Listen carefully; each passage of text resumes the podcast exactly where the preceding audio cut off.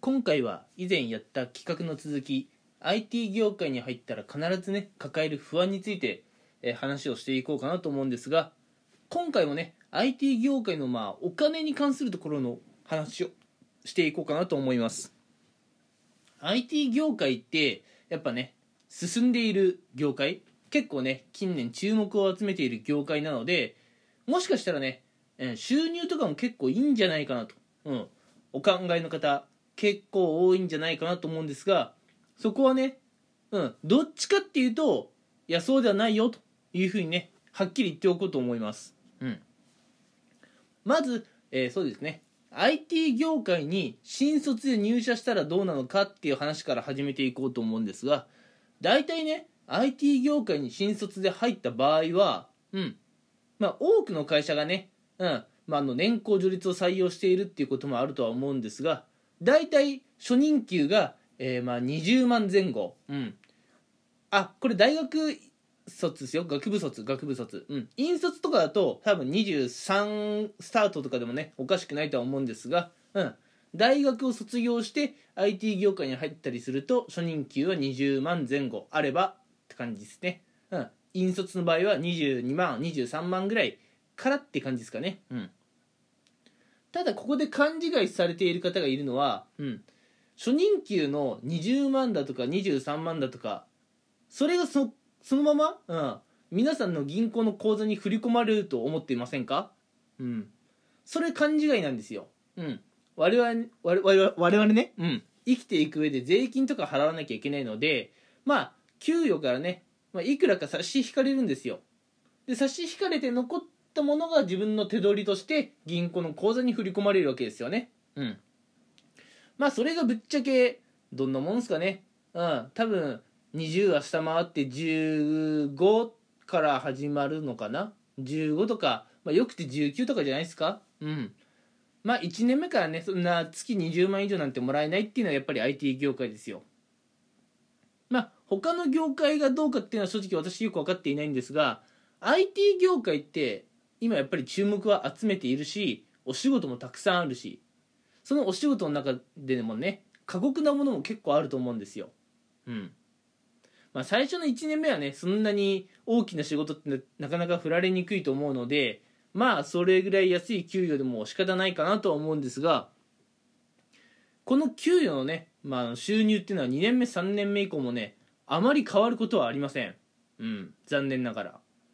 IT 業界って結構注目を集めていてお仕事も結構あってうん。まあ社会貢献もかなりしてるからね。収入多いんだろうなと思ったら新卒はもちろん2年目3年目もしかすると5年目とかね。あんまりねこう給与が伸びないもんなんですねこの業界って。うん。なので IT 業界に入って IT 業界でお仕事できればうん。まあ生活にね何不自由ない、うん、金銭的心配が何不自由ない生活が送れるかって言われると残念ながらそうではないと、うん、まあこれはね IT 業界だからっていうのもあるしその会社がね年功序列っていうのもあると思うんですが、うん、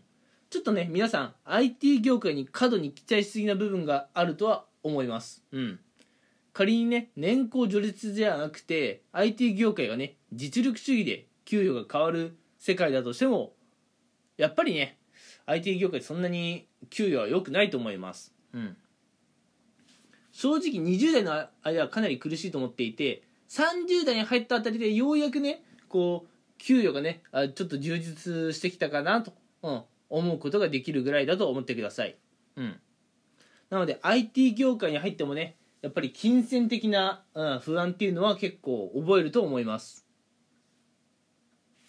でしかもねまあ私がこのラジオで結構テーマにしているのがこう資産運用とか投資っていうところもあるのでそこもちょっと絡めてお話ししていくんですが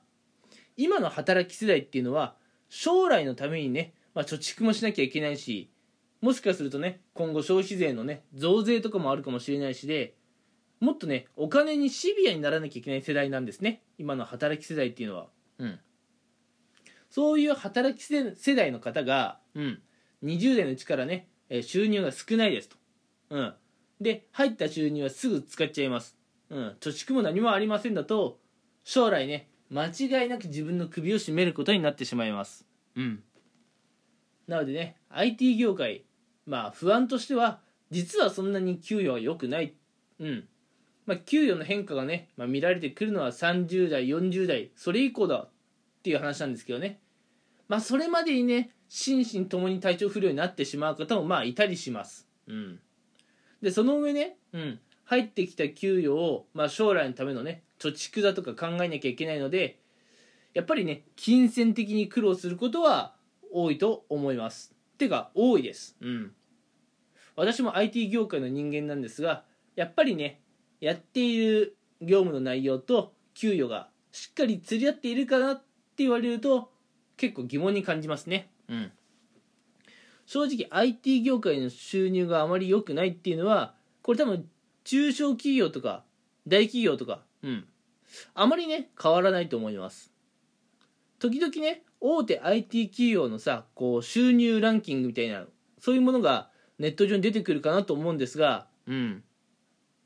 まああれねやっぱ年功序列っていうのは結構関係しているんでしょうね。うん。50代60代の幹部社員になった人たちの収入とまあ20代のねいわゆる若手と呼ばれる社員の結構差があってですねそこの平均取っちゃうとなんか全体的にねいい感じに思えちゃうんですけども。うん。IT 業界若手のうちは結構辛いです。うん。